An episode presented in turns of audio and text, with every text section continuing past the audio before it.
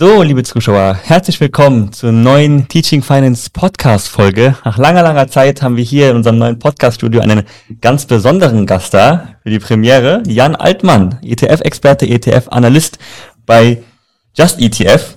Und äh, ich würde hier sagen, stell dich doch gerne mal vor, erzähl mal unseren Zuschauern auch, wer du bist, wieso du über ETFs sprechen kannst und äh, wie lange du auch schon im Game bist.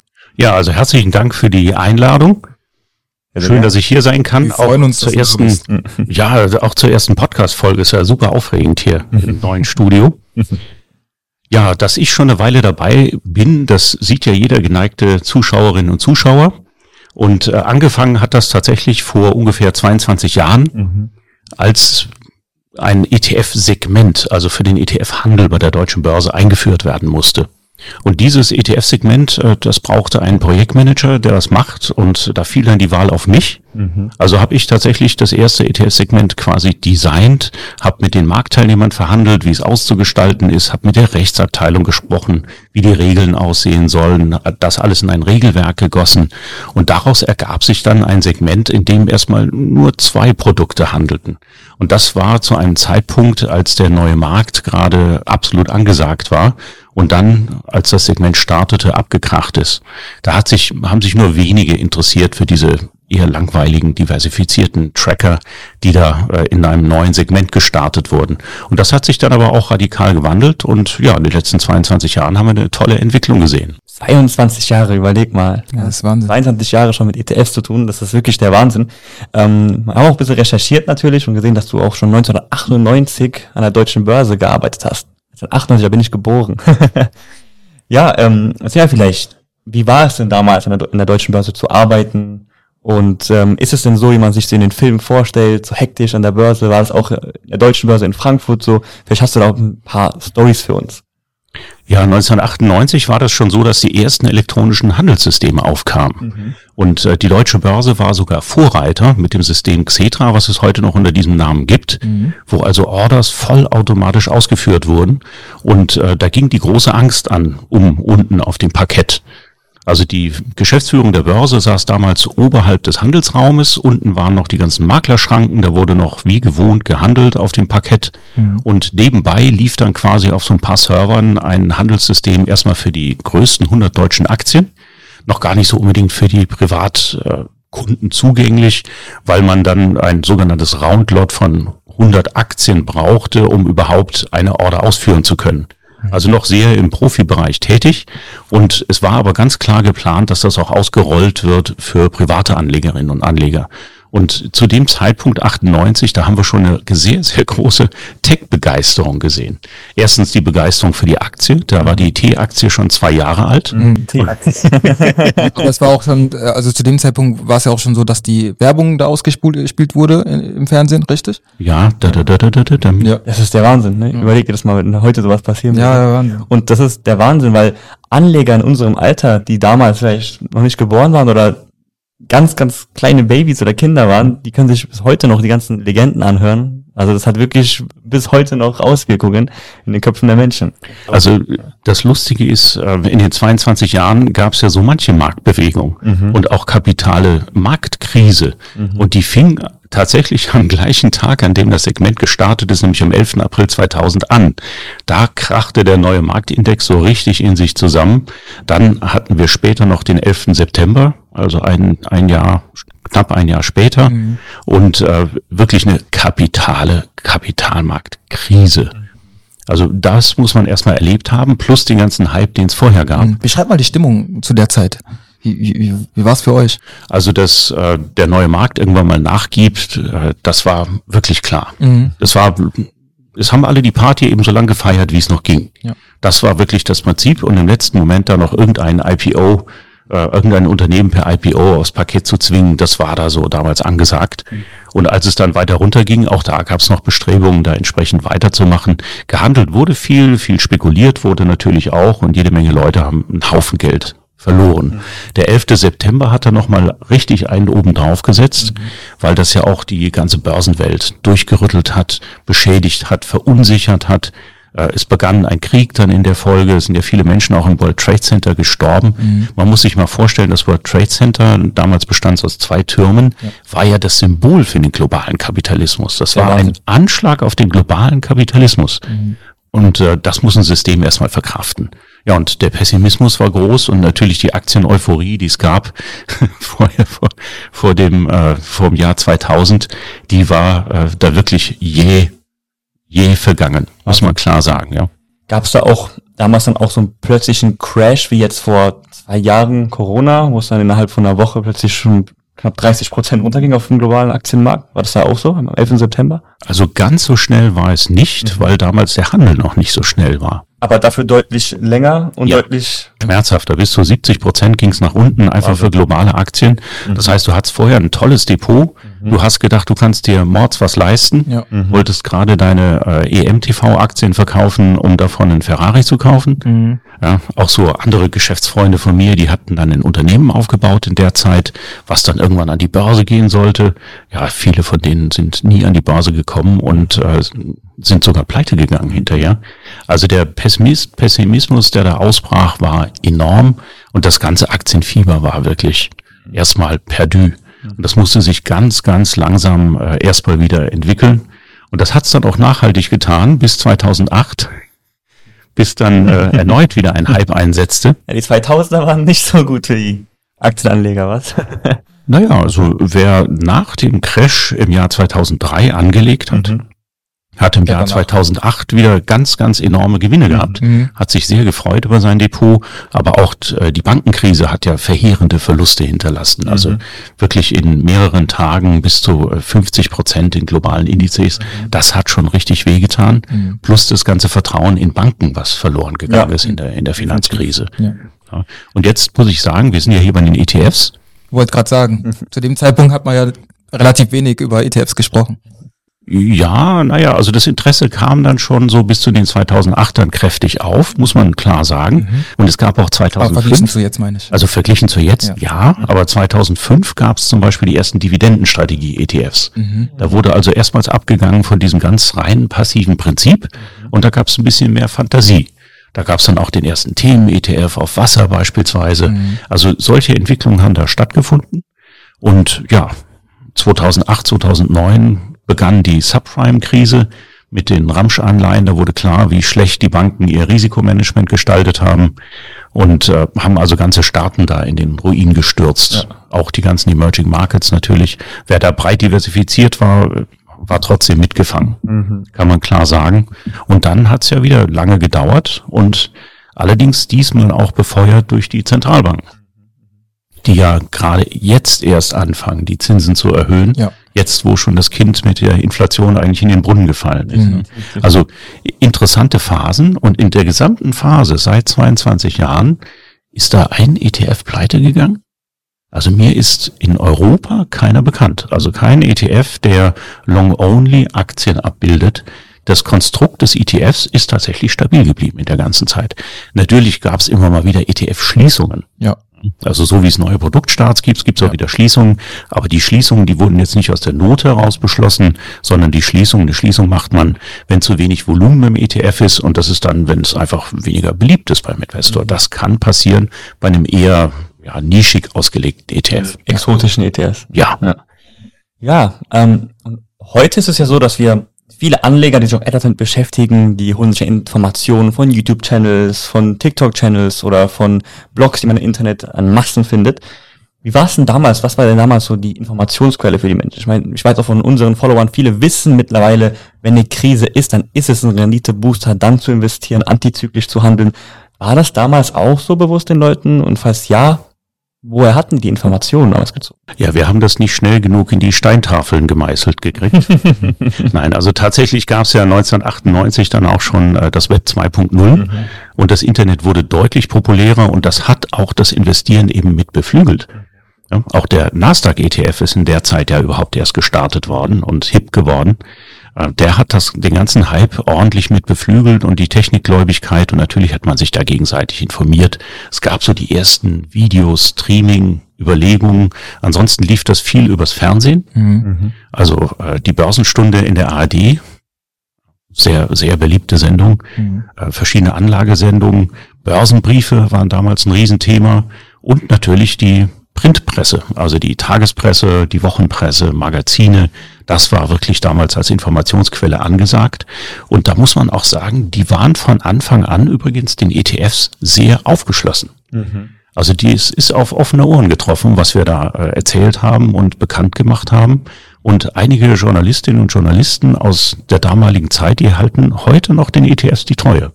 Kann man nachlesen. Mhm. Die haben es verstanden. Buy and hold.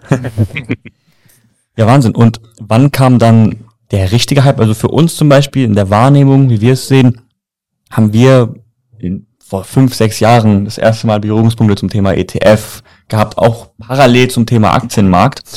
Ähm, und das kam halt mit den ganzen YouTube-Channels, die plötzlich rausgekommen sind, die dann Videos darüber gemacht haben ähm, und die auch an Popularität damit gewonnen haben. Ähm, war das für dich auch so in der Wahrnehmung, dass du gesehen hast, okay, mit eben diesem Thema Social Media, das immer relevanter wird, fangen auch immer mehr Menschen an, in ETFs zu investieren und weniger zu spekulieren? Oder ist die Wahrnehmung dabei die anders? Also ich denke mal, die Möglichkeit, sich selber über irgendwas zu informieren, die war auch schon vorher da. Mhm. Nur ist das jetzt wesentlich gezielter möglich und äh, auch damals, äh, 98, gab es noch kein Google. Ne? Also da musste man wirklich gezielt in irgendwelchen Quellen suchen. Von daher ist das heute wesentlich leichter. Aber ein Faktor, der das eigentlich wesentlich befördert hat bei privaten Anlegerinnen und Anlegern, das Thema ETFs, das sind die Broker. Mhm. Die Broker sind irgendwann so weit gekommen, eben auch durch die Neo-Broker, die mit viel Geld finanziert wurden, die auf Kundenwachstum ausgelegt sind. Äh, die Broker sind irgendwann zu der Idee gekommen, ja, machen wir doch die Handelskosten mal deutlich niedriger. Mhm. Also man hat 1998 äh, gerne nochmal für 10.000 Euro so 60 bis 80 Euro Tradingkosten gehabt und äh, völlig ineffizient für das bisschen, was eigentlich dafür geboten wird. Die Handelskosten selber, es war ja liquider auf Xetra, war kein Problem. Mhm. Also es ging wirklich an den Online-Broker, das ganze Geld. Mhm. Und äh, ja, das tat dann schon weh. Und zwar für einen Buy-and-Hold-Anleger wäre das immer noch machbar gewesen, mhm. aber es ist natürlich nicht attraktiv für kleinere Größen.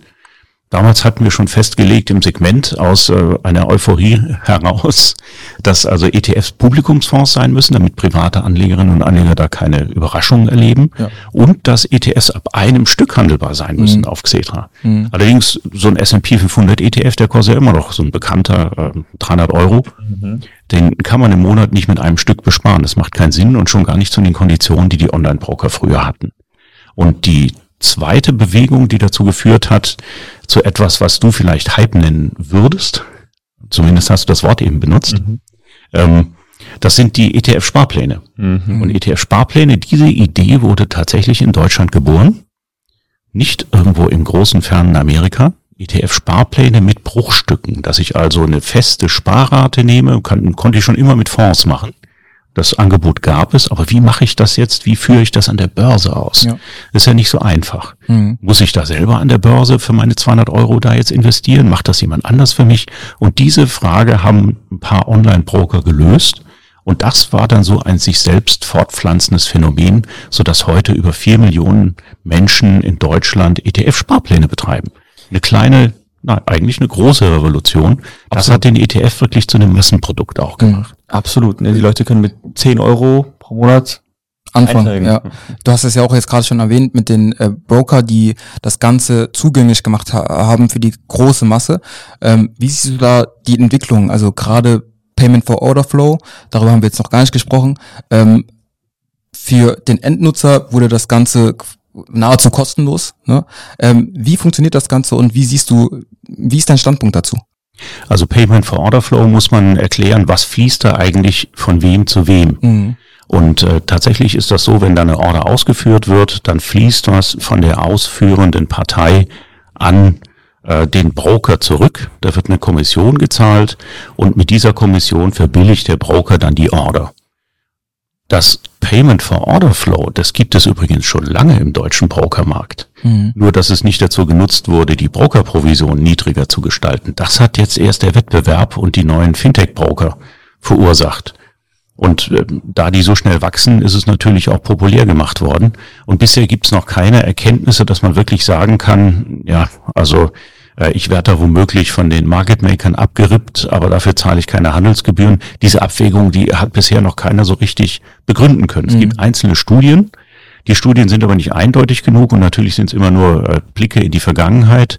Je nach Marktsituation und äh, je nach Instrument ist also völlig unklar, ob das jetzt was äh, Schlimmes ist oder allen vielleicht zugute kommt sogar. Mhm. In den USA ist das so gekommen, dass also Robin Hood, der mit diesem Angebot gestartet ist, das verboten gekriegt hat von der Börsenaufsicht. Wahnsinn. Also das liegt schlicht und einfach daran, dass die Interessen da nicht so klar verteilt sind und klar kommuniziert werden können. Genau, Transparenz nicht da auch. Ja, genau. Also es, es, ist ein gewisser Mangel an Transparenz. Mhm.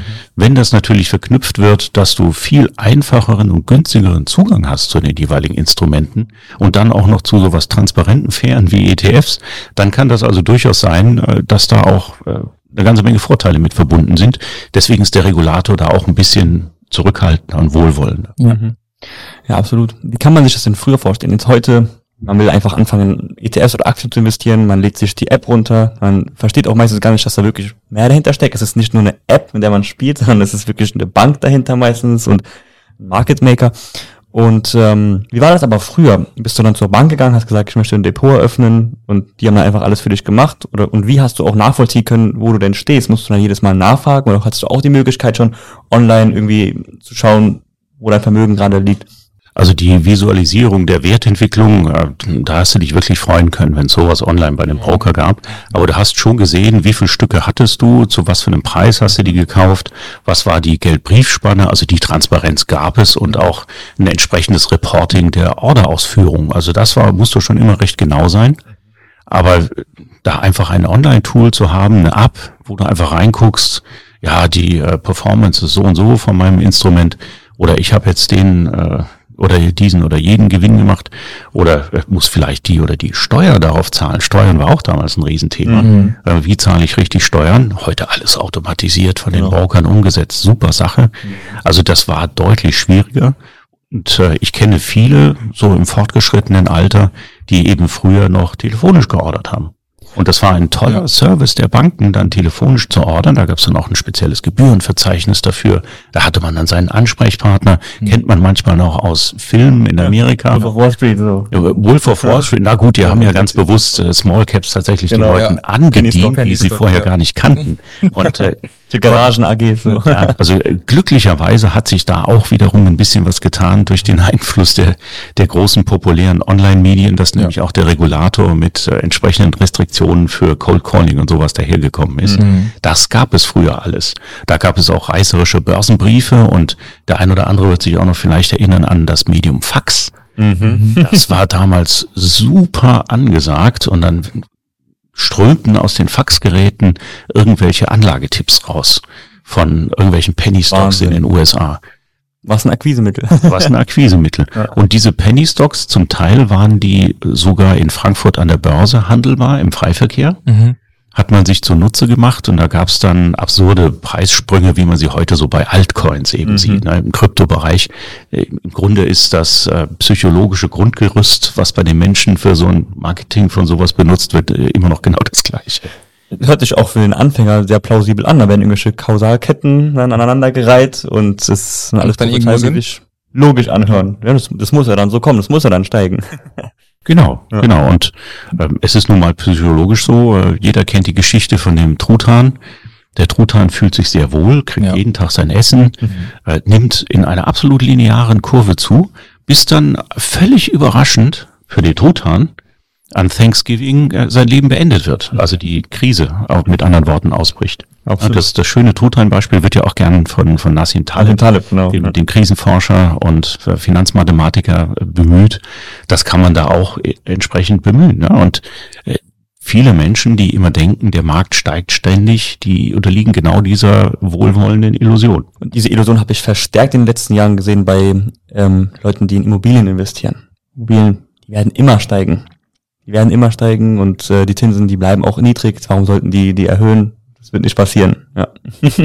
Naja, jetzt könnte man vielleicht sogar sagen, es wird so dringend Wohnraum gesucht, dass Wohnimmobilien womöglich sogar weiter steigen, mhm. weil ja auch die Kosten so teuer geworden sind, mhm, ja. dass niemand mehr neue äh, Bauten errichten möchte. Mhm. Also äh, da sind schon wieder die wildesten Preiserwartungen und Gerüchte am, am Werk, hat aber letztlich dazu geführt in den Ballungsräumen, wenn man mal guckt, was da Wohnungen kosten. Das ist ja, ja ein Vielfaches der Jahresmiete, was man da überhaupt bezahlen muss. Richtig. Völlig unrealistisch, das Geld wird man nie wiedersehen. Und wenn jetzt die Zinswende auch noch kommt, also wenn die Anschlussfinanzierung kommt, na viel Spaß. Mhm. Genauso das gleiche gilt für Bauträger. Mhm. Bauträger, die jetzt äh, noch Objekte im Bau haben, die haben einerseits Schwierigkeiten, was die Beschaffung der ganzen Rohmaterialien angeht. Oh ja, absolut. Ja.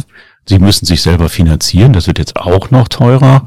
Und äh, wenn ich also so ein Objekt im Voraus gekauft habe bei so einem Bauträger, dann kann ich jetzt damit rechnen, dass der vielleicht äh, die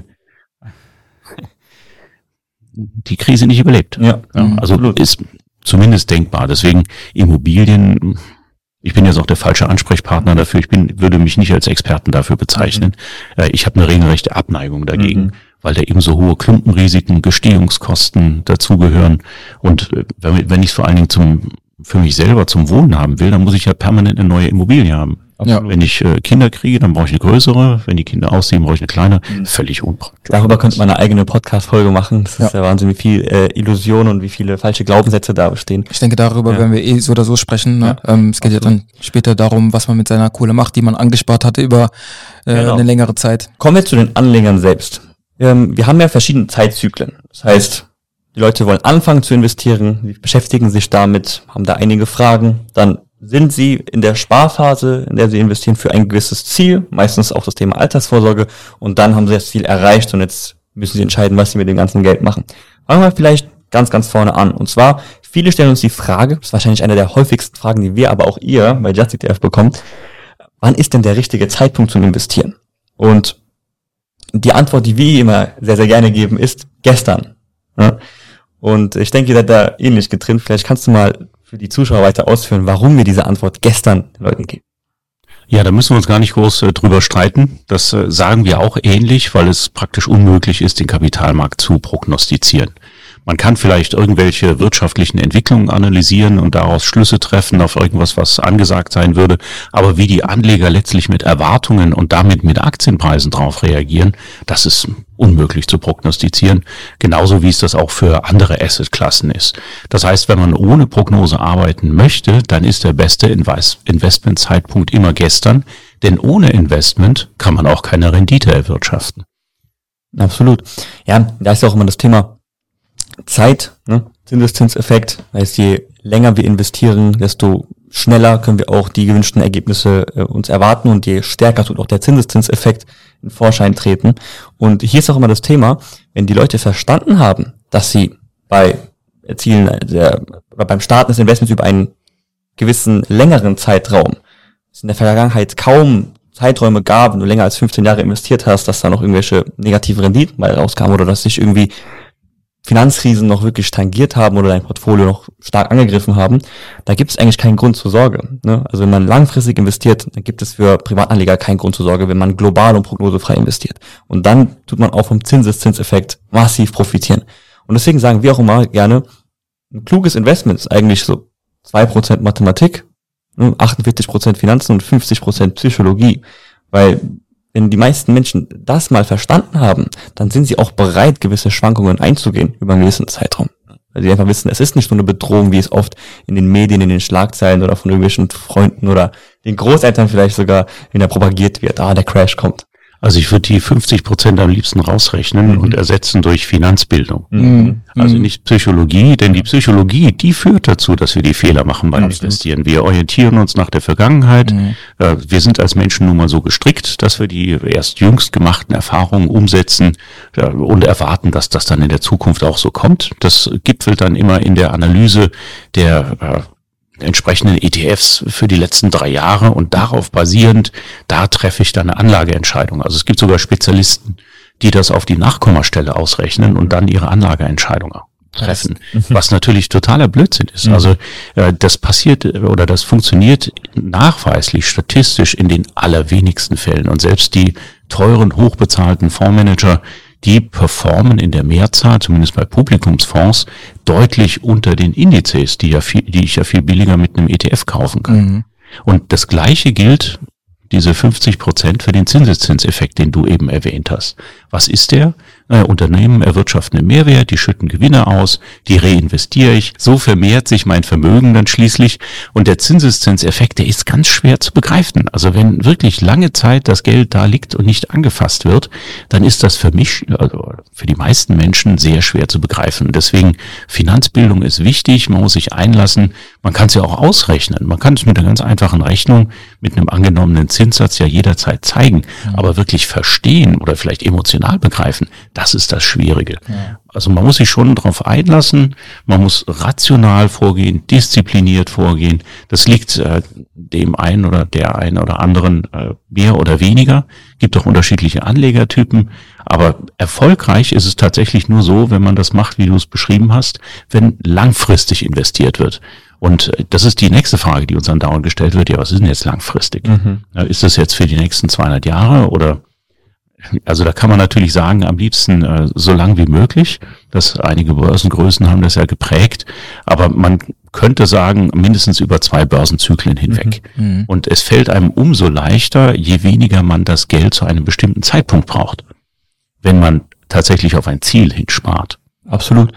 Du hast jetzt von einem bestimmten Zinssatz gesprochen, den man annimmt, von welchem Zinsen spricht man ja jetzt nicht unbedingt, aber von welcher Rendite bei Aktien oder bei ETFs, wenn man global diversifiziert investiert, kann man denn langfristig rechnen, davon ausgehen? Also da kann ich versuchen, mir Erkenntnisse aus der Vergangenheit zu besorgen, aber dann eben nicht aus besagten drei Jahren, mhm. sondern wir haben das mal rückgerechnet äh, für die letzten 50 Jahre, mhm. für den MSCI World, das ist ein globaler Index auf viele tausend Werte, und äh, das haben wir umgerechnet in Euro, weil wir unser Geld in Euro verdienen und Euro wieder ausgeben wollen, damit wir da keine Währungseffekte drin haben. Und da kommt man, je nachdem, ob ich jetzt äh, ein Jahr investiere, 14 Jahre oder 20 Jahre, kommt man immer so ungefähr auf die 9% Rendite. Und das ist eine schöne Aussage. Da kann man sagen, okay, in Aktien zu investieren scheint sich zu lohnen das jetzt die nächsten 50 Jahre oder sagen wir mal die nächsten 10 Jahre, dass es da jedes Jahr eine satte Rendite von 9% gibt, mhm. das darf man daraus nicht ableiten. Aber dass ich, wenn ich beispielsweise einen langfristigen äh, Investmenthorizont verfolge mit 20 Jahren und das Ende dieses Investmenthorizonts nicht genau festgeschrieben ist, dann kann ich davon ausgehen, dass es funktioniert. Hm. Jetzt bekommen wir vielleicht auch als Antwort immer von den Leuten, ja, investieren ist ja schön und gut, aber das Geld muss man erstmal haben. Ne? Man äh, sieht jetzt vielleicht auch in unserem Geldbeutel, wir gehen zum Supermarkt, wir gehen zur Tankstelle und dann, äh, was stellen wir fest? Ja, die Preise steigen immer mehr an. Thema Inflation. Ähm, was kannst du da als Antwort geben? Weil ich meine, das, ich, ich meine, die Aussage ist ja legitim wir sehen es tatsächlich, die Preise steigen. Vielleicht haben die Leute auch immer weniger Geld zum Investieren oder auch generell Geld zum Weglegen. Ähm, was kann man denn dagegen machen? Vielleicht noch ergänzend dazu. Viele kommen auch mit dem Einwand, ja, Inflation 7,8 Prozent. Was bringen mir dann noch 7 bis 9 Prozent Rendite, wenn mhm. ich in ETFs investiere langfristig? Was sagst du so? Aussagen? Also ich hoffe, die Inflation wird langfristig nicht so hoch bleiben. Ansonsten haben die Leute recht, die das sagen. Ja? Also dann muss ich mit einem Wertverfall rechnen, aber mit allen anderen Assetklassen muss ich noch mit viel größeren Abschlägen rechnen. Mhm. Denn wie ist das, äh, wenn die Leute in der Mehrzahl Inflation erwarten? Dann reagieren alle irgendwie mit einer Überlegung, oh, ich muss jetzt Rohstoffe kaufen. Genau. Ich kaufe einen Rohstoff-ETF. Der Rohstoff-ETF steigt immer weiter, äh, ist schon heute überbewertet und, und gehypt. Genauso, äh, ich muss jetzt unbedingt eine Immobilie kaufen. Na, man schaue sich mal die Immobilienpreise an. Also wenn alle das Gleiche denken, dann steigen die Preise enorm an, bis zu dem äh, höchstwahrscheinlichen Moment, ab dem der Abstieg beginnt. Ja. Und damit kann ich mich, also mit einer aktiven Wette, kann ich mich ganz schwer nur gegen solche inflationären Tendenzen, die ja auf uns alle eine Auswirkung haben, wappnen.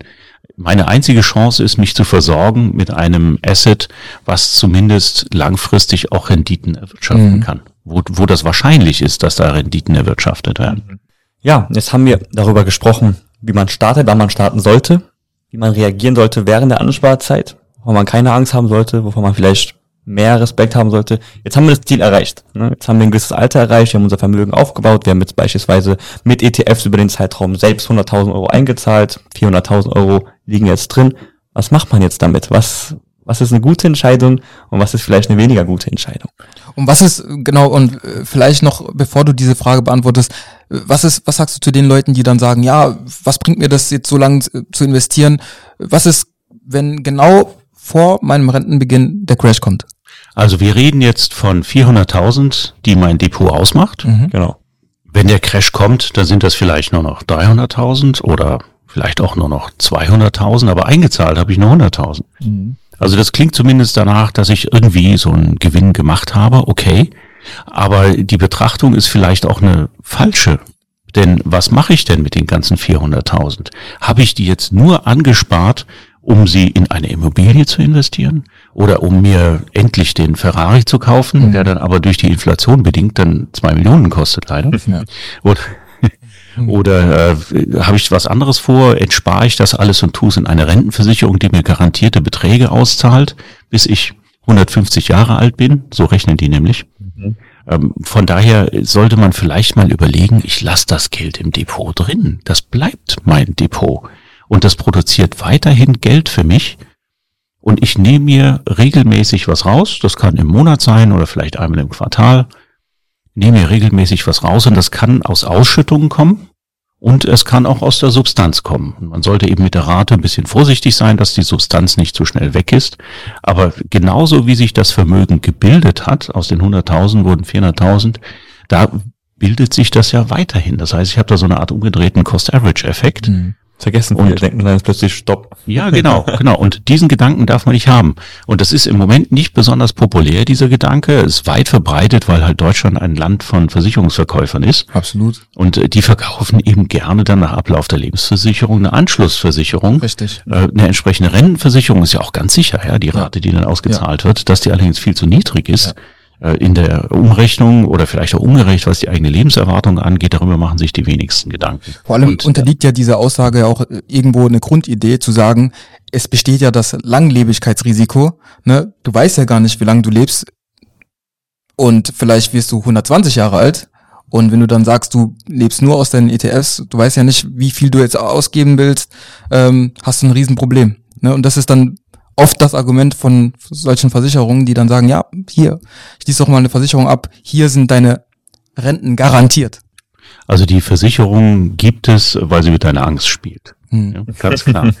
Ähm, und sie kümmern sich drum, das Risiko für dich einzuschätzen. Ja. Und mit deinem eigenen Depot, da musst du ja selber eine Entscheidung fällen über das Risiko. Man könnte jetzt natürlich auch hergehen und sagen, na gut, ich habe jetzt die ganze Zeit so MSCI World angespart, so globaler Index. Wer weiß, wie der in 30 Jahren aussieht. Ja, vielleicht mhm. sind da nur noch chinesische Aktien drin oder so. Aber sie werden irgendwelche Rendite sicherlich erbringen. Ich habe das ausgehalten, ich habe diszipliniert reingespart, ich habe die Sparrate immer schön konstant gehalten, habe in schlechten Börsenphasen viele Anteile gekauft. Ja, und das äh, lasse ich jetzt einfach liegen. Mhm. Ja, und ich entspare mir was, ich nehme mir was raus, ich äh, verkaufe das nicht, denn wenn ich es verkaufe, also was passiert? Genau, wenn ich das alles verkaufe, die 400.000, dann habe ich 300.000 Gewinn gemacht hier in unserem schönen Beispiel, in dem glücklichen, und die 300.000 Gewinne, die müssen versteuert werden mit äh, Abgeltungssteuer, also über 25 Prozent, knapp, also über 26 Prozent sogar, ja. wenn man es genau rechnet, wenn die Fondsbesteuerung dann noch so ist, wie sie heute ist. Mhm. Äh, es gibt auch gewisse ja. Anhaltspunkte zu sagen, äh, die sind dann eventuell, äh, ist dann eventuell noch ungünstiger. Mhm. Also auf jeden Fall muss man die Erträge versteuern. Die werden dann steuerlich relevant und zack, das ist natürlich unschön, wenn man ein Viertel seines Geldes einfach verliert, was man reinvestieren will. Mhm. Und in was reinvestiert man es? Wir waren eben bei der Rentenversicherung, ja, also die Produkte haben große Nachteile. Oder ich kaufe mir eine Immobilie, dann habe ich ja noch mehr Kosten. Und dann hänge ich vor allen Dingen von der Wirtschaftsphase ab, in der ich die Immobilie kaufe weil ich will sie ja nicht finanzieren, ich will sie ja mit meinem Geld kaufen. Mhm. Ähm, von daher ist das keine gute Möglichkeit. Also das Geld im Depot drin liegen lassen. Den zweiten Zahn muss man hier allerdings vielen Anlegerinnen und Anlegern auch ziehen. Mhm. Viele sagen, ja, also finanzielle Freiheit und im Alter, da lebe ich dann von den Dividenden. Wenn ich mir die Dividendenrenditen mal auf populäre Indizes angucke, dann bewegen wir uns in ganz niedrigen einstelligen Prozentzahlen. Das Gerade beim S&P 500 ja. oder vielleicht beim MSCI World. Wenn jetzt die Märkte einbrechen und Unternehmen trotzdem noch Gewinne erwirtschaften, dann wird das vielleicht ein bisschen steigen, mhm. aber viel jedenfalls nicht. Das heißt, ich muss da schon äh, mehrfacher Millionär sein, um mir da eine auskömmliche Rendite zu zahlen. Mhm. Außerdem ist das so, und das machen viele oder viele haben dann im Kopf, ja, damit das äh, Geld nicht abschmilzt. Aber wieso? Wieso darf das Geld nicht abschmelzen? Das äh, verstehe ich immer nicht. Man kann sich durchaus was aus der Substanz entnehmen. Was gemacht.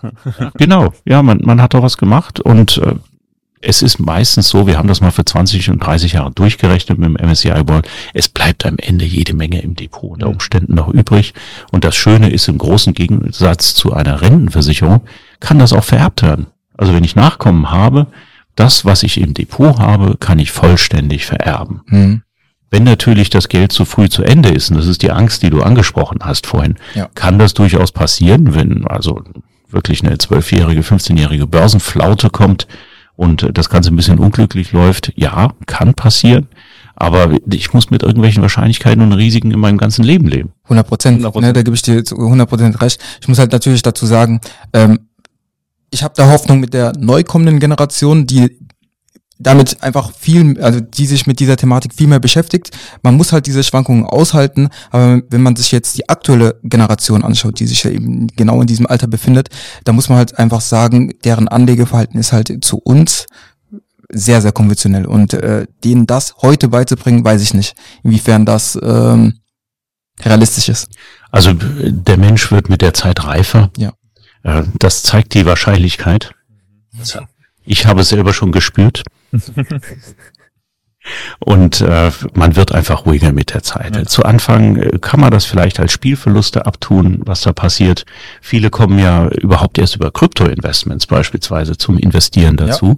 Also mit ihrem Geld irgendwas zu machen, was kein Konsum ist, Mhm. sondern zu investieren. Das ist ja überhaupt schon mal eine Schwelle, über die man kommen muss.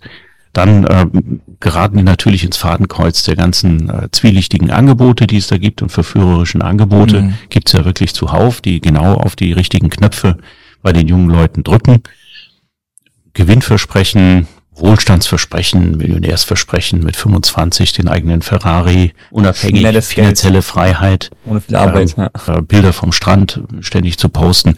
Also das scheint irgendwie zu reizen, aber auch äh, es ist abzusehen, wenn jemand sauer sein Geld verdient und äh, die jungen Leute tun das ja noch nicht so lange, äh, dass dieses sauer verdiente Geld dann auch äh, vernünftig angelegt wird. Mhm. Da gibt es also große Anhaltspunkte dafür, denn gerade in Deutschland, wo man von seinem Brutto nicht so viel Netto hat, Mhm. da muss man sich darüber bewusst sein, äh, das ist wirklich sauer verdientes Geld nach Steuern und nach Sozialabgaben, dass man das ein bisschen vorsichtiger investiert. Aber das führt mich wieder zum Thema Risiko, Risikobewusstsein. Und äh, das ist schon viel verlangt, wenn man gerade von jungen Leuten eine Risikoeinschätzung verlangt. Dass man sagt, ähm, ja, du musst dir doch klar, du musst dir doch klar sein, ja, wenn die Volatilität von manchen Kryptowährungen 80 oder 100 Prozent ist, äh, dass du da auch verlieren kannst, ist sch- schwer zu verstehen. Die Fin- Finanzmathematik, die liegt den allerwenigsten, die meisten Investierenden äh, emotional bedingt. Also muss man eigentlich mit einer Art Standardrezept kommen. Und das Standardrezept wäre, nimm dir einen ETF, der deckt alles ab, der ist breit diversifiziert. Ja, ist langweilig, aber funktioniert. Das ist das Problem. Ne? Gerade bei den jüngeren Leuten, die eben Hunger haben, hast du schon gerade sehr, sehr schön erwähnt, die ganzen Social Media Postings mit 25-Jährigen, die Ferrari fahren etc. Und dann ist es für die meisten dann demotivierend, weil sie mit dem Wort Investment gleich schnelles Geld assoziieren und sie stellen sich das dann vor mit PC mit vier Bildschirmen und Charts und Kauf und Verkauf und dann kommt schon das schnelle Geld und das sieht auch cool aus. Aber dabei ist intelligentes Investieren eigentlich ziemlich langweilig. ähm, zie- ziemlich langweilig in der Praxis, weil man muss es einmal verstehen, aufsetzen, wenn man mehrere ETFs hat, vielleicht alle paar Jahre mal rebalancen, ähm, dass es wieder in die, in, in die Gewichtung kommt, die, wie, wie äh, gewollt. Hm. Und das war's. Also ich, ich benutze statt dem Wort Investment eigentlich, das ist mehr ein Wort für die Profis, Ja. die genau beschreibt, was auch genau beschreibt, was da passiert. Mhm. Ich benutze eigentlich lieber das Wort Vermögensaufbau. Mhm. Das eine Wort Vermögen ist positiv, denn es ist wirklich etwas, was da aufgebaut wird. Egal, und es hängt ja vom Einzelnen ab, ob man sich jetzt vorstellt, dass das Vermögen ein Schloss äh, in dem schönen Landesteil ist oder dass das Vermögen ganz vernünftig dann in Geld auf dem Konto liegt. Und das zweite ist Aufbau. Das heißt, da muss regelmäßig Arbeit geleistet werden, ja. sprich durch Einzahlungen aus erwirtschaftetem Einkommen, sodass das Vermögen dann wachsen kann und dass es dann von selber auch noch wächst über den Automatismus wie Zinseszinseffekt oder sowas wie Cost-Average-Effekt durch regelmäßige Sparraten auch in nicht so guten Börsenphasen. Das kriegt man dann quasi geschenkt dazu. Wenn man über Kryptowährungen spricht, dann verbindet man es ja immer sehr, sehr schnell mit Spekulation. Ne? Ist bei den meisten so. Bei ETFs ist das andersrum. Die meisten denken, mit ETFs kann man ja nichts falsch machen. ETFs müssen ja funktionieren. Das ist ja konservativ, das, das muss ja funktionieren. Ne? Aber du hast vorhin schon mal kurz angesprochen, wir haben ja auch ziemlich exotische ETFs, Themen-ETFs. Und da kann ich jetzt mal ähm, meinen, wenn man sich jetzt die Energiepreise anschaut und die Knappheit, die auch wahrscheinlich kommen wird oder auch schon da ist zum großen Teil, dann müssen doch erneuerbare Energie-ETFs unbedingt steigen, oder nicht? Ja, also viele Investorinnen und äh, Investoren in erneuerbaren Energie-ETFs, die werden sich jetzt ertappt fühlen. Nämlich als Spekulanten. Mhm. So wie du es eben beschrieben hast. Dabei sind es doch äh, vielleicht Investorinnen und Investoren, die einfach nur Gutes wollen. Tatsächlich ist es so, also die Preissteigerung im ETF für erneuerbare Energien, die ist besonders frappant, also besonders auffällig. In 2020 märchenhafte Renditen von 120 Prozent. Danach gab es eigentlich fast nur noch Verdruss. Und das für etwas, wo eigentlich jeder und jedem klar sein müsste, gerade angesichts von Gasmangel, äh, Klimawandel, heißem Wetter, Umstellung auf erneuerbare Energien, dass das Thema eigentlich super aktuell ist.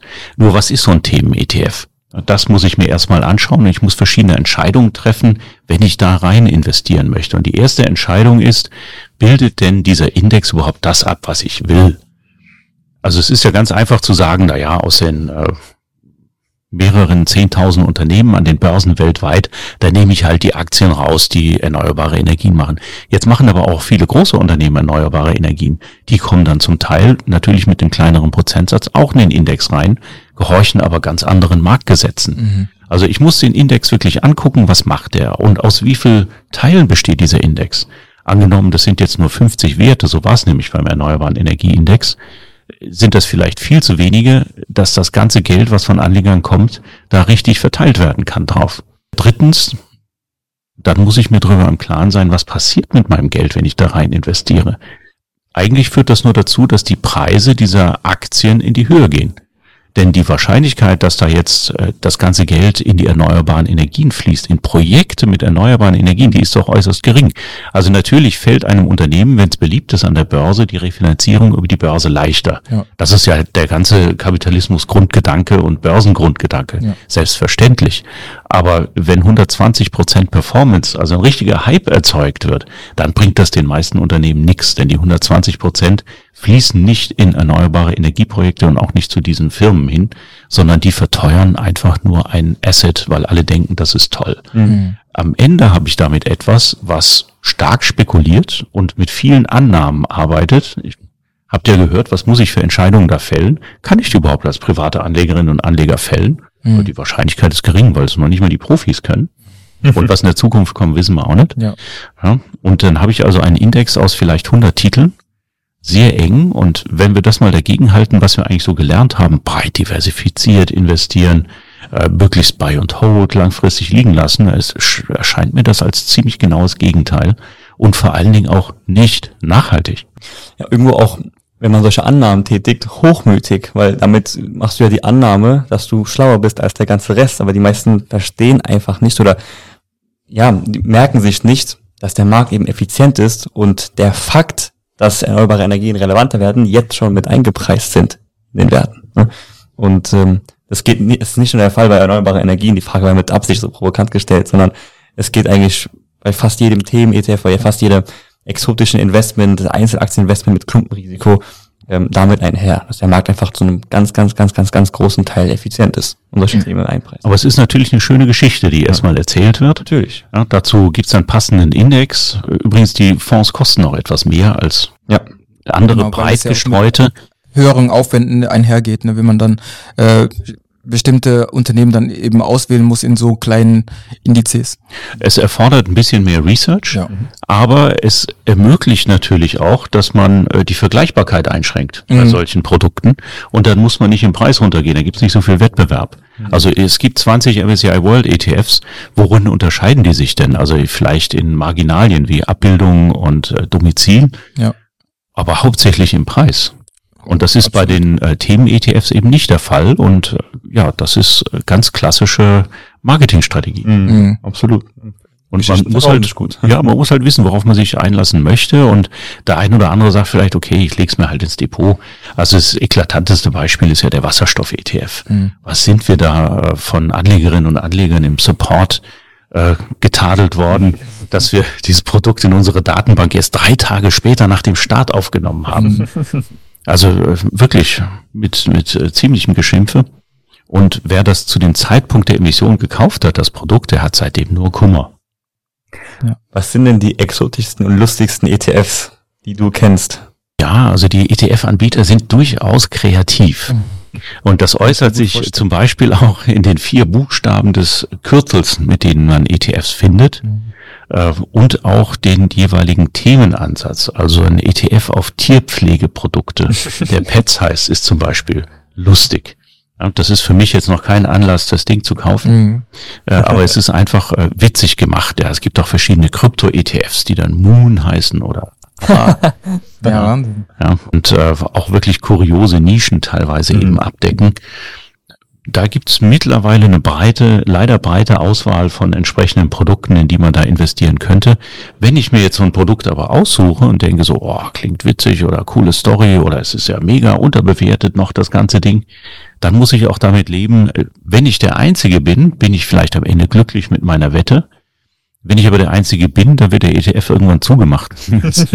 Mangels Erfolg. Ja. Ja, damit, damit muss ich dann auch leben. Ja. Also eine gewisse Dynamik bringt es immer mit sich. Wenn wir jetzt gerade dabei sind, äh, sein Geld in bestimmte Assets rein zu investieren.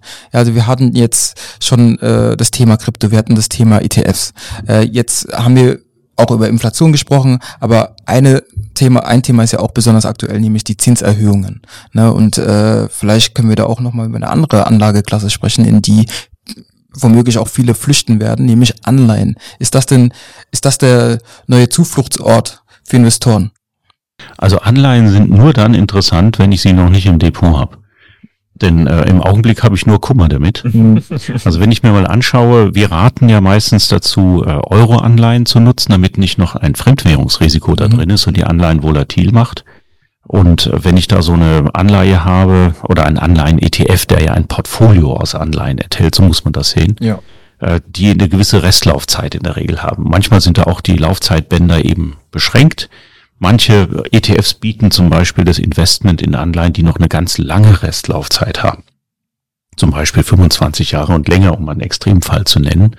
Und je länger die Restlaufzeit ist, desto mehr Erwartungen der Investoren stecken da drin bezüglich der künftigen Zinsentwicklung. Mhm. Und wenn die Erwartung ist, dass die Zinsen in Zukunft steigen, dann hat wirklich niemand mehr Lust auf solche schlecht verzinsten ollen Anleihen. Mhm. Die sind dann total unbeliebt und das äußert sich darin, dass die äh, auch am Markt entsprechend bewertet werden. Das fließt ja in die Bewertung des ETFs ein. Und mit so einem ETF konnte ich seit Jahresbeginn bis zu 25 Prozent verlieren. Mhm. Wann hat es denn das mal gegeben, dass man mit Anleihen-ETF so viel Kummer hatte? Wow. Selbst in Anleihen-ETF auf, ja, so im Schnitt siebenjährige, zehnjährige Restlaufzeiten von Euro-Staaten, die ja wirklich eine gute Bonität aufweisen, selbst da habe ich noch 15 Prozent Minus. Und leider hat auch dieses alte Prinzip des, der Aufteilung des Risikos zwischen Aktien und Anleihen da nicht funktioniert. Mhm. Zwar sind die Anleihen nicht besonders volatil, aber sie haben jetzt eine ziemlich stetige Abwärtsbewegung hingelegt.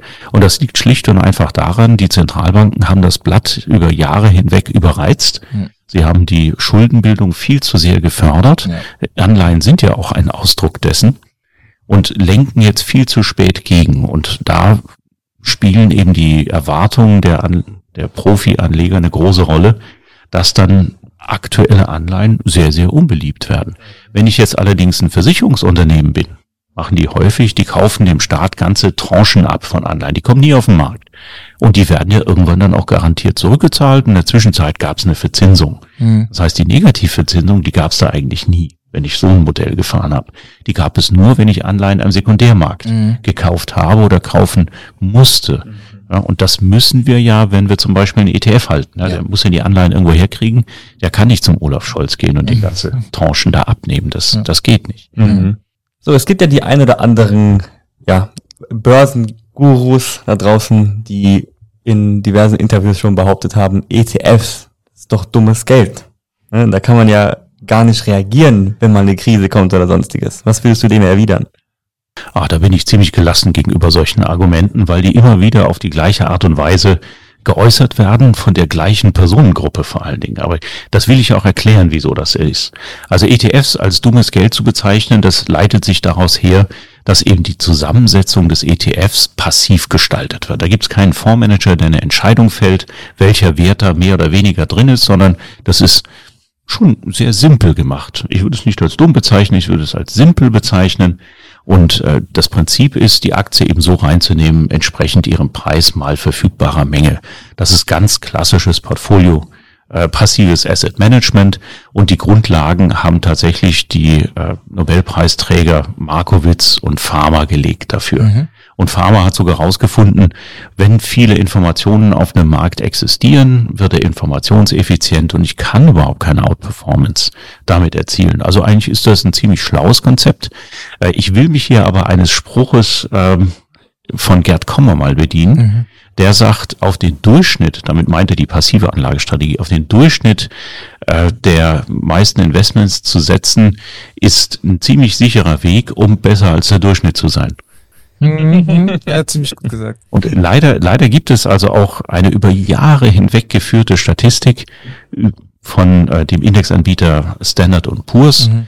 Der schaut sich einfach an, was gibt's für Publikumsfonds auf bestimmte Märkte lässt das gegen seine eigenen Indizes laufen und schaut mal und über 15 Jahre zum Beispiel für den US-Markt, was würdet ihr schätzen, wie viel Prozent der Fonds waren besser als der Index? Alle Fonds, die den großen US-Markt abbilden, über weltweit. 15 Jahre? Über 15 Jahre. Unter 10 Prozent. Ja, auch so. Ja, liegt ja ganz gut. Es liegt so bei 4 Prozent. Mhm. Ich grad, ja? wollte gerade 5 Prozent sagen. Also 96 Prozent sind schlechter als der Index. Ja, da könnte ich mir doch auch einen ETF kaufen. Ja. Oder ich bin natürlich super schlau und sage so, boah, der ich investiere doch in die vier Prozent. So, der gleiche Informationsanbieter geht her, der ist noch gemeiner. Und der guckt sich an, welche von diesen Fondsmanagern waren denn konstant wirklich gut. Mhm. Und da kam er drauf, naja, so neun bis elf Prozent vielleicht. So, wer die Prozentrechnung beherrscht, wird gemerkt haben, diese neun Prozent muss ich mal nehmen mit den vier Prozent. So, und damit sinkt die Wahrscheinlichkeit ja wohl erheblich, dass ich den Besten da finde, der in Zukunft die besten Renditen macht. Das mhm. ist in der Vergangenheit ist immer einfach zu sagen. Genau, ja. genau. Und das ist die große Krux beim aktiven Management. Also das kann sicherlich mal gut funktionieren in Märkten, die ganz schwer beherrschbar sind und wo einfach die passive Abbildung nicht funktioniert als Prinzip. Mhm. Ich habe ja vorhin gesagt, also ein Markt muss inf informationseffizient sein. Ähm, der muss sehr liquide sein. Und es gibt natürlich auch Märkte, die das nicht sind. Ja. Da kann man dann mit aktivem Management durchaus was ausrichten. Das ist aber wirklich nur in entlegensten Winkeln des Aktienmarktes so. Mhm. Jetzt gibt es natürlich ganz, ganz viele Skeptiker da draußen, die sagen, ja, ja, Jetzt redet jeder über ETFs und alle fangen an, in ETFs zu investieren und äh, das scheint ja ein regelrechter Hype zu sein in den letzten Jahren. Vor 2008 war es doch ähnlich mit anderen Fonds, Immobilienfonds. Da hat auch jeder in Immobilien investiert mhm. und das hieß, es ist super und es wird gut laufen und was war dann? Hopp, Blase ist geplatzt. Gibt es eine ETF-Blase? Ist das dasselbe Risiko? Könnte dasselbe nochmal passieren? Aber jetzt diesmal nicht mit den Immobilienfonds, sondern mit den ETFs. ETFs. Ja, ich finde dieses Beispiel mit den Immobilienfonds herrlich. Mhm. Also was gilt für eine Immobilie? Eine Immobilie ist nicht so leicht von einem Ort zum anderen zu versetzen. Sie kann auch noch nicht, nicht so leicht verkauft und gekauft werden. Mhm. Da sind hohe Einstandskosten erforderlich. Und es gibt eigentlich gar keinen richtigen Immobilienmarkt. Es gibt nur einen Markt für neu erstellte Immobilien oder neu verbietete Immobilien. Dafür gibt es Märkte. Das bedeutet, hier fand eine Abbildung von etwas statt, was man mit einem Fonds nicht richtig machen kann. Da war ein leichtfertiges Versprechen gegeben für die Liquidität dieser Immobilienfonds. Als mhm. die Leute ihr Geld zurückhaben wollten, hat man nicht schnell genug die Immobilien verkaufen können. Das war das Problem. Das Problem war nicht, dass die Immobilien irgendwie wertlos, schlecht oder sonst was waren, ne? mhm. sondern es war ein Liquiditätsversprechen, was gegeben wurde und nicht gehalten wurde. Ähnlich eines Bankruns. Das ist genau sowas. Ja. Kann das jetzt bei ETFs passieren? Naja, also die meisten ETFs bilden sehr liquide Aktienmärkte an. Die Aktien werden in Nanosekunden mittlerweile gehandelt. So hoch ist die Liquidität. Das heißt, dass ein ETF das, was in ihm drin ist, loswerden kann. Die Wahrscheinlichkeit dafür ist sehr, sehr hoch. Das heißt, das wird schon mal nicht passieren, dass ein ETF außerhalb seines Börsenpreises und fairen Wertes handelt. Zumindest nicht, wenn er wirklich auf äh, gängige Vermögenswerte gestartet ist Damit ist es allerdings auch unmöglich zu behaupten, dass ein ETF den Markt beeinflussen würde. Also du hast vorhin gesagt, dummes Geld, mhm. ja, ich sage dummes Argument. Mhm. ja, wie, wie soll ein ETF, der ist ja ein, ein Fenster auf den Markt, ja, und wer unbedingt spekulieren will am Markt, der macht es entweder mit den Aktien im ETF oder mit dem ETF selber. Und man muss sich vor Augen halten, wer sind die größten Spekulanten von allen? Ja, das sind die aktiven Fondsmanager. Mhm. Jetzt gucke ich mir mal an, jetzt gibt's auch ähm, entsprechende äh, Untergangspropheten in den USA, die sagen, ja, wenn alles passiv wird, dann passiert ja gar nichts mehr an den Märkten. Ja. Naja, die Zentralbanken haben sich das angesehen und geprüft und gesagt, naja, also mit äh, passiven Instrumenten wird ganz viel Buy and Hold gemacht und das wirkt sehr wohltuend auf die Märkte und senkt die Volatilität. Mhm. Also das Argument ist schon mal nix. Zweites Argument könnte man vielleicht mal mit äh, Größenverhältnissen beantworten. Also äh, die globale Marktkapitalisierung von Aktien, wo liegt die ungefähr aktuell? Vielleicht bei 100 Billionen US-Dollar. Von in ETFs investiert, weltweit in Aktien-ETFs, sind unter 10 Billionen US-Dollar. Wie sollen denn 10 Prozent bitte sehr die Märkte beeinflussen, die dann auch noch genau transparent einen äh, Index benutzen als Portfolio, den jeder einsehen kann? Ja. Also das ist totaler Unsinn, diese mhm. Behauptung. Genauso die Behauptung, zu sagen, ähm, ja, also ETFs, die werden irgendwann das äh, Regime übernehmen bei den Fonds. Ja, genau. Wir leben in Europa leider immer noch in einem Markt, in dem Fonds verkauft werden und das in Publikumsfonds investierte Geld ist eine ganze Menge. Das sind äh, mehrere Billionen. ETFs machen unter zehn Prozent von den Publikumsfonds in mhm. Europa aus. wenn man sich jetzt vor Augen hält, von wem die Argumente da kommen, dass ETFs eine Gefahr für die äh, für die Weltmärkte sind, für die globalen Finanzmärkte, ja, die kommen aus einer ganz bestimmten Richtung von relativ teuren Fonds, die Schwierigkeiten haben, eine entsprechende Benchmark zu treffen. Und das kann man in fast allen Fällen darauf zurückführen. Ich möchte es aber trotzdem aufnehmen, das Argument. Also wenn ich jetzt mit einem ETF auch ein falsches Liquiditätsversprechen gebe, wie zum Beispiel bei High-Yield-Anleihen. Mhm. Also viele halten High-Yield-Anleihen, also das früher hießen sie Junk-Bonds. Äh, für eine tolle Sache, weil sie gut verzinst sind. Genau. Ja, und in Zukunft wahrscheinlich sogar noch mehr. Und äh, wenn da mal ein Unternehmen ausfällt äh, aus einem High-Yield-Index, der aus vielen Werten besteht, dann ist das auch überschaubar, dieses Risiko. Also eigentlich ein super Investment. Und wenn das jetzt alle denken und der ETF ermöglicht, in diesem wahnsinnig, also in diesem wirklich gering liquiden Markt einen Einstieg zu schaffen, dann kann da durchaus so eine Illusion bestehen. Und im Jahr 2010 gab es einen Fall, wo der Börsenwert in so einem ETF um 80 Prozent eingebrochen ist. Weil tatsächlich die Marktteilnehmer nicht mehr dazu in der Lage waren, das, was im ETF drin war, irgendwo zu versilbern. Mhm. Wow. Das war der Grund. Und diese Krise hielt genau einen Tag an, denn am nächsten Tag, wenn du drin geblieben bist, wenn du nicht verkauft hast, hattest du einen Wertverlust von vielleicht einem Prozent oder so. Also eine ganz wow, normale Marktbewegung. Mhm. Das muss man sich vor Augen halten. Also da gibt es durchaus Fälle, da kann es mal zu Extremfällen kommen. Ja. Äh, bei großen, also wichtig ist immer die Liquidität, die vom ETF selber abgedeckt wird. Mhm. Wenn das liquide Werte sind, da kann eigentlich nicht viel passieren. Ja, da ist ja auch oft die Sorge, weil die Leute machen ja solche Einnahmen, weil die sehen, immer mehr Leute investieren da rein und werden dann skeptisch. Aber wenn man betrachtet, wie viel Prozent das Volumen, das die Leute, die Privatanleger in Sparraten reinsparen ausmacht, im Gegensatz zu dem, was insgesamt drin liegt, auch an Institu äh, Anlegern, die institutionell anlegen, dann ist es ja auch sehr, sehr überschaubar, würde ich sagen. Das ist in Europa tatsächlich noch der Fall, dass mhm. also die Mehrzahl der investierten Mittel in ETFs, die ja sowieso schon geringer sind mhm. als in Publikumsfonds, äh, meistens äh, von institutionellen Anlegern kommt. Was sind institutionelle Anleger? Sind zum Beispiel Versicherungsgesellschaften, die sich taktisch aufstellen mit äh, dem ETF-Exposure. Äh, das sind vielleicht auch äh, Privatbanken, die das in entsprechenden Profikunden-Accounts verwalten. Mhm. Das, das könnte man institutionelles Geld nennen. Das ist nicht das Geld, was wir als äh, Private selber machen Macher, Investorinnen und Investoren da reinbringen. Das ist wirklich ein, noch relativ gering. Aber wohin es führen kann, da bitte mal in die USA schauen. In den USA hat ja noch was anderes begonnen. 1976 ist da der erste Indexfonds für Privatanleger gestartet auf den S&P 500 von einem gewissen John Bogle. Die Firma hat er damals Vanguard, also Vorreiter genannt. Mhm. Und äh, das Prinzip war schon die passive Indexabbildung und das Ziel war zu möglichst geringen Kosten. Er hat sogar eine Genossenschaft daraus gegründet. Vanguard ist eine Genossenschaft.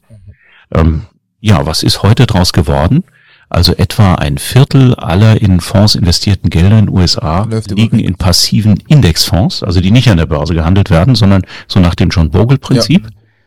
Und äh, Vanguard selber ist der zweitgrößte Anlagemanager der Welt Mhm. mittlerweile geworden, mit vielen Billionen Volumen, was sie verwalten, mit einem mit einer Kostenquote von 0,09 Prozent über alle Fonds gerechnet. Ja, ja. Vollkommen verrückt und Mhm. unmöglich, aber da sieht man, Größenvorteile machen was aus. Ja. Wenn das Phänomen bekannter wird, dann wird der Markt auch effizienter. Ja, und ETFs machen nochmal so rund 30 Prozent etwa der in Fonds investierten Mittel aus. Das heißt, in den USA bin ich jetzt schon über 50 Prozent Wahnsinn. an passiv investierten Mitteln. Wahnsinn. Das, das wusste ich nicht. Und äh, das ist eine kleine Perspektive, die ich hier für Europa noch geben möchte. Also hier gibt's seit 22 Jahren gibt es ETFs. Und wir sind eigentlich gerade in einer Entwicklung, wo sie ein bisschen bekannter werden. Aber auch nur in Deutschland im Augenblick. Wir exportieren das Phänomen. Das ist toll. Das wird es auch in anderen Ländern geben. Aber wir sind sicherlich noch ein paar Jahre weg. Mhm. Und die Finanzbranche hat halt eine sehr gute Lobby, um relativ teure, aber wirkungslose Produkte hier zu verkaufen. Ja, sehr schön. Das ist doch mal Super Schlusswort. super Schlusswort und äh, auch eine gute Perspektive für die Zukunft. Und hoffentlich können Just ETF, aber auch Teaching Finance da international auch weiterhelfen. Also ich, ich baue auf euch, dass ihr hier mit äh, den entsprechenden modernen und zielgruppengerechten Medien Finanzbildung macht. Auf Tolle jeden Sache. Fall, wir geben unser Bestes. Definitiv. Das, wird ist groß. allen nützen. Ja. Die letzte Frage, die wir jedem unserer Gäste am Ende nochmal stellen, ist, wie investierst du dein Geld? Also du persönlich, wie bist du investiert, in welche Assetklassen? Willst du uns da einen kleinen Einblick geben? Ja, ich bin ja äh, über 50 Jahre, wie man im Bild wahrscheinlich auch sehen wird. Die Podcast-Hörerinnen und Hörer wissen das jetzt auch.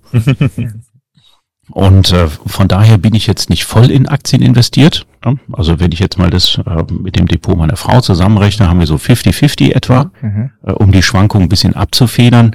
Und ich bin ein großer Fan von Dividendenaristokraten. Mhm. Das heißt jetzt nicht, dass ihr alle in Dividendenaristokraten sofort investieren wollt, weil der Jan Altmann das sagt. Ich mache hier keine Anlageberatung. Ja? Ihr müsst selber eure Entscheidung fällen. Ähm, na, ich bin eigentlich ein Fan nicht wegen der hohen Dividenden, die gezahlt werden oder der tollen Unternehmen, die da drin sind, sondern ich bin ein Fan davon, dass Unternehmen Dividenden als Belohnung für Investoren zahlen. Mhm. Also dieses Eigentümerprinzip, Mhm. das fasziniert mich dabei. Und äh, deswegen finde ich die, äh, finde ich das Portfolio gut. Das habe ich selber konstruiert. Das kann man auf Just ETF auch sehen. Mhm. Das Dividenden, globale Dividendenaristokratenportfolio haben auch nicht alle äh, wirklich Freude gemacht. Und selbst in dem Vergleich zu einem tech-lastigen Portfolio sind diese Werte immer noch schlechter jetzt über die letzten drei Jahre. Man musste ich auch äh, ein bisschen Spott einstecken dafür. Im Moment ähm, bin ich ganz gut gelaunt eigentlich, weil da natürlich viele Unternehmen drin sind, die im Energiesektor tätig sind, und zwar im schmutzigen, ja, in dem Ölsektor Ja. und äh, äh, Mining-Sektor, die über Jahre lang natürlich wegen dem vielen Geld, was sie verdient haben, super Dividenden zahlen Ja. und dann in diesen Indizes drin sind. Das ist übrigens ein Zufallsergebnis. Mhm. Ja, muss man ganz klar sagen. Das wurde nicht strategisch so ausgewählt, damit das Portfolio heute besonders viel wert ist. Ja, das ist einfach nur für diejenigen, die es gerne wollen, die machen das. Dann habe ich einen Wasserstoff-ETF tatsächlich in meinem Portfolio. Ah, spannend. Ja, das heißt, äh, nee, ist überhaupt nicht spannend. Das ist das Gegenteil spannend. Ja, der ist nur frustriert, dieses Ding. Ja, also ein Riesenfehler. Fehler kann man ja auch mal machen, man muss nur daraus lernen. Mhm. Und ansonsten ist es verteilt auf Anleihen-ETFs, über die ich jetzt nicht reden möchte, und äh, Ja. äh, teilweise Cash. Und ich habe schon gesagt, ich bin kein Fan von Immobilien. Mhm. Ähm, das heißt, da gibt es jetzt im Portfolio nichts zu berichten. Ja. Und das Ganze befindet sich auch noch im Aufbau. Und ja, ansonsten gibt es ein paar Familienmitglieder, die jetzt auch, also nachkommen, die jetzt auch sukzessive ETFs entdecken. Super. Investierst du in Krypto? Das habe ich ganz vergessen zu erwähnen. Wie konnte ich nur? Ja, das äh, jetzt, wo doch Kryptowinter ist, das ist ganz erfrischend eigentlich bei diesem heißen Wetter. Ähm, äh, tatsächlich habe ich äh, in den Bitcoin investiert und in Ether, etwa zu gleichen Teilen und das über börsengehandelte Produkte. Mhm. Okay. Also ich habe keine Cold Wallet. Wallet. Ich habe mal damit rumgespielt, aber mir war das irgendwie angenehmer, alles in einem Depot zu haben. Erschien mir sicherer und die aktuelle Richtung, in die die Gesetzgebung, Regulierung geht, die gibt mir da auch recht. Bin da auch kein Nerd, was das jetzt angeht, aber ich denke mal, da, da bin ich auch Rudler. Ja, da bin ich, äh, halte das lange, mal sehen, was Voll da noch so passiert. Super. Vielen, vielen Dank, dass du da warst, Jan. Wir hoffen, dass das zukünftig auch gerne öfter passiert. Es kommen bestimmt wieder viele spannende Themen Und äh, wir hatten dich sehr, sehr gerne hier als Gast. Uns hat Spaß gemacht. Ich hoffe, dir auch. Vor allem kann ich mir vorstellen, dass die Zuschauer, nachdem sie jetzt so viel Input bekommen haben, äh, überwältigt sind und äh, bestimmt noch Fragen haben. Und da habt ihr immer die Möglichkeit, in den Kommentaren eure Fragen zu hinterlassen. Und äh, ich bin mir sicher, der Jan äh, wird dann in der zweiten Runde dann äh, sich den Fragen stellen. Also bin ich gern dabei. Fand ich toll, heute dabei zu sein bei euch. Toll, was ihr macht. Vielen Bin Dank. beeindruckt, Danke. das zu sehen. Und äh, bin auch gern bereit, nochmal wiederzukommen und vielleicht auch mitzuwirken bei der Beantwortung der Fragen und natürlich vielleicht auch mal gucken auf justetf.com, was man darüber hinaus noch alles lernen kann. Absolut, absolut. War für uns auch in unseren Anfängen die ETF-Bibel für ganz, ganz viel wertvolles Wissen. Ja, und jetzt ist justetf.com natürlich nur eine Webseite, nur in Anführungszeichen. Ähm, wir haben auch einen Instagram-Kanal. Mhm. Ja, guckt den auch mal an und einen Podcast haben wir auch. Sicherlich unten verlinkt. Ja, genau. Also wer Lust hat, äh, sich da noch zu tummeln, ist herzlich dazu eingeladen. Äh, Es wird euch vielleicht nicht verwundern, dass ich da auch beim einen oder anderen Beitrag zu hören bin. An die YouTube-Zuschauer da draußen, aktiviert die Glocke, um keine Podcast-Folge und keine Videos mehr von uns zu verpassen. Ansonsten lasst wie immer gerne ein Like und ein Abo da und wir sehen uns beim nächsten Mal bei Teaching Finance.